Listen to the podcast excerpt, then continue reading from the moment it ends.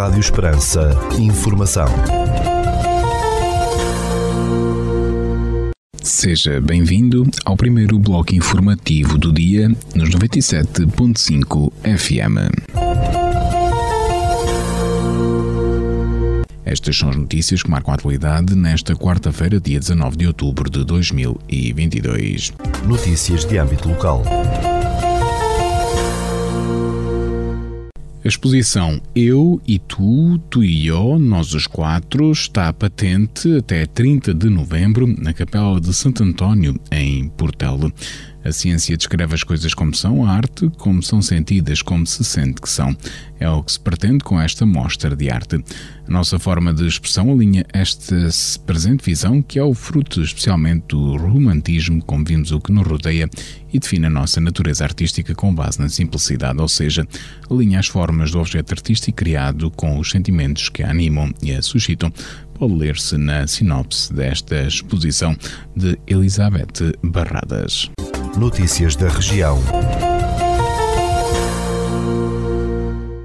Um curso de operador agrícola especializado, previsto para Évora, é o primeiro de um conjunto de formações no setor primário promovido pelo Programa Europeu de Requalificação de Trabalhadores, o PROMOV. A formação piloto do Laboratório de Agricultura daquele programa, explicou André Campos, coordenador, está muito focada em olival e vinha e vai ser dada a partir de 7 de novembro em parceria com os serviços de Évora do Instituto de Emprego e Formação Profissional antes de se expandir para o Douro, os vinhos verdes e a região do Dão. A ideia é que a médio prazo tenhamos três cursos em quatro ou cinco regiões do país a formar dezenas de pessoas em cada turno, apontou o coordenador do Laboratório de Agricultura do Promove. Os operários agrícolas especializados são as pessoas que trabalham no campo, na poda, na aplicação de produtos fitofarmacêuticos e que realizam toda a técnica agrícola associada àquelas culturas, definiu André Campos. O curso pretende dar resposta a um problema no setor primário em que uma grande quantidade de trabalhadores necessita de ser requalificada, ou então estes trabalhadores não vão saber trabalhar nesta profissão dentro de 10 anos devido à introdução de robótica, de drones e produtos cada vez mais avançados, destacou o responsável. Foi nesse sentido que a Sograp, onde André Campos é também diretor de estratégia, decidiu propor, juntamente com a Sovena, a criação de um laboratório de agricultura associado ao Promove, ao qual se juntaram também as empresas Aveledas, Porão, Simon Family Estates e The Flagged Partnership. Foi uma boa surpresa esta ideia de trabalhar em conjunto para resolver um problema que é de todos, que é a falta de mão de obra especializada no setor primário e desenvolver em conjunto três cursos com o IFP, regozijou-se o coordenador do Promove. Assim, o curso de Operador Agrícola Especializado antecede o de Operador de Máquinas e o de Operador de Lagar e Armazém. Segundo André Campos, os próprios cursos podem candiar-se pelo que existe uma lógica de carreira para que as pessoas percebam que podem evoluir. A formação, cujas candidaturas estão abertas, vai ser remunerada com uma forte componente prática em contexto real de trabalho, estágio assegurado e elevada empregabilidade, de acordo com uma nota divulgada pelo programa Promove, distingue-se de restante oferta por uma lógica de redução da carga horária teórica. O Promove insere-se no âmbito do Rescaling for Employment, um projeto pioneiro a nível europeu que pretende requalificar um milhão de pessoas em situação de desemprego ou risco profissional até 2025, segundo uma nota informativa do programa. Em Portugal, o projeto é desenvolvido em colaboração com o IFP e com o Ministério do Trabalho, Solidariedade e Segurança Social, juntamente com outras empresas do setor privado. Topomorfias é a designação da exposição que vai permitir conhecer a obra pictórica de Jorge Martins a partir da sua produção mais recente e de uma seleção do próprio artista a partir do dia 22 de outubro em Évora. A mostra, que pode ser visitada até 26 de março, vai estar patente no Centro de Arte e Cultura da Fundação Engenho de Almeida, em plena Acrópole de Évora, tendo como curador o professor universitário Sérgio Má. Em comunicado, a Fundação Jean de Almeida explicou que a iniciativa convida ao encontro com a obra pictórica de Jorge Martins, não só a partir da sua produção mais recente em pintura, como também englobando uma seleção do próprio artista. Contactada pela agência Lusa, a fonte da Fundação disse que a mostra vai apresentar algumas dezenas de obras, não estando ainda esse número definido porque depende da seleção final do artista quando da montagem. Jorge Martins mantém a sua atividade artística desde 1961 e até hoje tem tido uma intensa carreira internacional fortemente premiada, atestando o reconhecimento crítico que faz dele uma referência incontornável. As suas exposições, nomeadamente de desenho, campo em que nos últimos anos tem trabalhado de forma intensiva, são frequentes, realçou Engenho de Almeida, acrescentando que a pintura e desenho dialogam em múltiplos planos, mas seguem caminhos perfeitamente autónomos e distintos. A pintura do artista explora frequentemente as grandes dimensões, numa intensa aproximação à cor e a uma plasticidade exuberante. O trabalho que desenvolveu durante a pandemia permanece inédito e parte dele será agora apresentado em Évora, no Centro de Arte e Cultura, nesta exposição. No catálogo que acompanha a exposição, o curador explicou que as obras reunidas na mostra foram escolhidas pelo artista seguindo um desejo prévio, o de conceber uma exposição a partir da sua produção mais recente em pintura. Algumas obras remontam ao início dos anos de 2010, mas a grande maioria foi produzida após 2018, incluindo inúmeras obras realizadas durante o período do surto pandémico.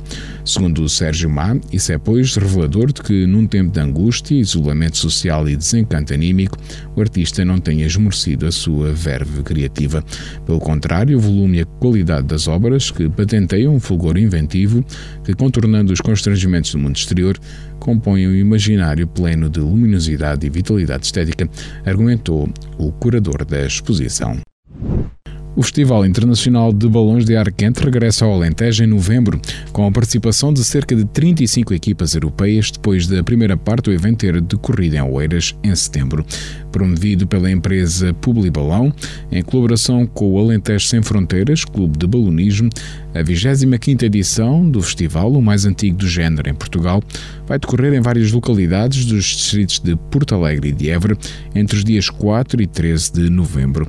Citado num comunicado enviado à agência Luz ao diretor e fundador do evento, Aníbal Soares, explica que decidiram, como forma de comemorar a 25ª edição do festival, alargar o número de dias, voos e espetáculos de Night Glow para que um maior número de pessoas possa assistir e efetuar um voo livre em balão de ar quente. Durante o evento e sempre que a meteorologia o permitir, o Festival Internacional de Balões de Ar Quente promete promover 15 sessões de voos livres com cerca de 35 balões de ar quente de diversas nacionalidades, como Portugal, Espanha, França, Bélgica, Luxemburgo e Holanda. Este ano, o Festival Internacional Balões de Ar Quente vai decorrer em Alter do Chão, Fronteira, Monforte, Nisa, Ponte Sor e na Fundação Abreu Calado, em Benavila, no Conselho de Avis, isto tudo no Distrito de Porto Alegre. Além de percorrer estas regiões, mais a norte do Alentejo, o Festival Internacional de Balões de Ar Quente vai também marcar presença em Borba e Vila Viçosa, no Distrito de Évora. O festival tem para oferecer diariamente voos livres, as habituais viagens de balão, mediante a aquisição de uma pulseira que vão estar associados a campanhas solidárias a favor dos bombeiros dos conselhos aderentes. O Festival Internacional de Balões de Ar Quente vai contar ainda com os espetáculos noturnos, os denominados Night Glow, em que os pilotos preparam os seus balões como se fossem de escolar, mas ficam presos a alguns metros do chão e com as chamas a serem libertadas intercaladamente, o que cria um espetáculo visual. O festival, o maior e mais antigo do género em Portugal, tem raízes no distrito de Porto Alegre e serviu de base para a abertura em 2012 da primeira escola do país para pilotos de balões de ar quente em Fronteira. A peça de teatro Loucos por Amor, uma produção do coletivo Cultura Alentejo, tem estreia marcada para o dia 5 de novembro, às 21 horas e 30 minutos, no Teatro Bernardinho Ribeiro em Estremoz. Segundo o município, o espetáculo Loucos por Amor, a partir da obra de Sam Shepard, vai ser apresentado também no dia 6 de novembro, às 17 horas e 30 minutos. Este espetáculo conta com a encenação de Carla Maciel interpretação de Sónia Valentina, Rui Serrano, Cláudio Henriques e Pedro Ramalho Marques. A autarquia indicou ainda que os bilhetes já estão à venda na bilheteira do Teatro Bernardino Ribeiro, na Casa de Estremoz e na bilheteira online, acrescentando que, dada a especificidade do espetáculo, os lugares são limitados a 120 cadeiras, sem lugares marcados, sendo a entrada e a escolha dos respectivos lugares feita por ordem de chegada. Ficamos agora com a atualização da informação a partir da sala de situação do Comando Territorial de Évora da Guarda Nacional Republicana. Bom dia, senhores ouvintes. Fala-vos o Sargento-Chefe Manuel Seabra da Sala de Situação do Comando Territorial de Évora da Guarda Nacional Republicana para vos informar acerca da atividade operacional desenvolvida no dia 18 de outubro de 2022. Na área de responsabilidade deste comando ocorreram dois acidentes de viação, sendo uma colisão e um despiste, dos quais resultaram um ferido leve e danos materiais. Registámos dois acidentes de trabalho, um na localidade de Santa Vitória do Meixal, Conselho de Estremoz, do qual resultou um ferido grave, e outro na localidade de Nossa Senhora de Machete, Conselho de Évora, do qual resultou um ferido leve. Registámos ainda dois incêndios agrícolas nas localidades de Alandroal e Vila Viçosa, tendo ardido no total cerca de 6 hectares de pasto e silvas. No âmbito da criminalidade foram registadas 15 ocorrências, sendo 6 crimes previstos em legislação avulsa, 4 crimes contra o património, 3 crimes contra a vida em sociedade, 1 crime contra as pessoas e 1 crime contra o Estado. Foram ainda efetuadas 8 detenções em flagrante delito, 6 pelo crime de condução sem habilitação legal, uma pelo crime de condução em estado de embriaguez e outra pelo crime de falsificação de documentos. No âmbito contra a ordem nacional, registaram 151 infrações à legislação rodoviária, uma à legislação ambiental e uma à legislação policial. Damos ainda continuidade às operações Resina 2022, Floresta Segura 2022, Fuel 2022, Campo Seguro, Escola Segura, Sense Senior 2022, Thunder 2022 e Operação Jade Mobile 5. Por hoje é tudo. A sala de situação do Comando Territorial deve o instante efetivo desta unidade desejar a todos os nossos ouvintes o resto de um bom dia. Ficamos agora com a efeméride do dia.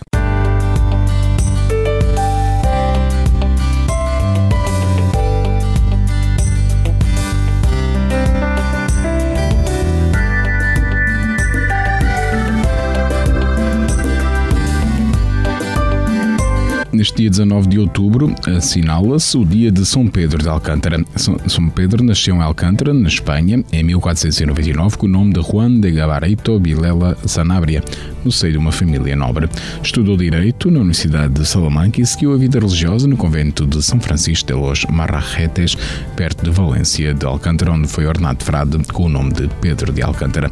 São Pedro deu um novo sopro de vida à espiritualidade franciscana, para o qual foi um exemplo. O santo vestia um hábito velho, dormia sentado duas horas por noite e comia dia sim, dia não, colocando cinza na comida para não sentir prazer nos alimentos.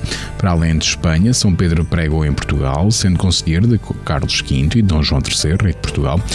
Estabeleceu-se na Serra da Arrábida, onde fundou mosteiros, entre os quais o convento de Nossa Senhora da Arrábida. Ao morrer, recusou um copo de água, lembrando que Jesus também sofreu sede. Morreu de joelhos a 18 de outubro de 1562, dizendo as palavras que ele queria quando disseram: Vamos para a casa do Senhor. São Pedro é o padroeiro do Brasil, de Alcântara e da Extremadura. Tornou-se no santo da devoção da família real. O seu nome foi escolhido como nome de batismo Dom Pedro I e Dom Pedro II, imperadores do Brasil. Por dormir pouco, foi escolhido para padroeiros dos adoradores noturnos. Foi beatificada em 1622 e canonizada em 1669.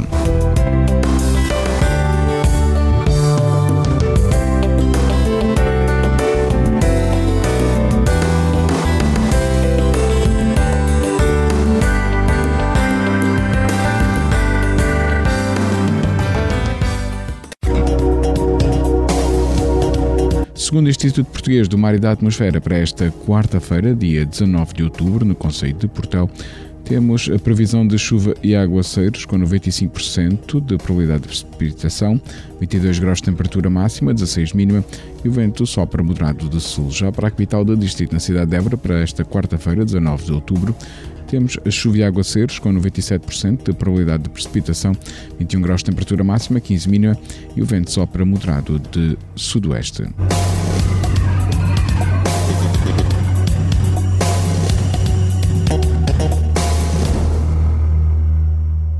Este bloco informativo fica por aqui. Informação volta à antena dos 97.5 FM às 17 horas. Boa tarde.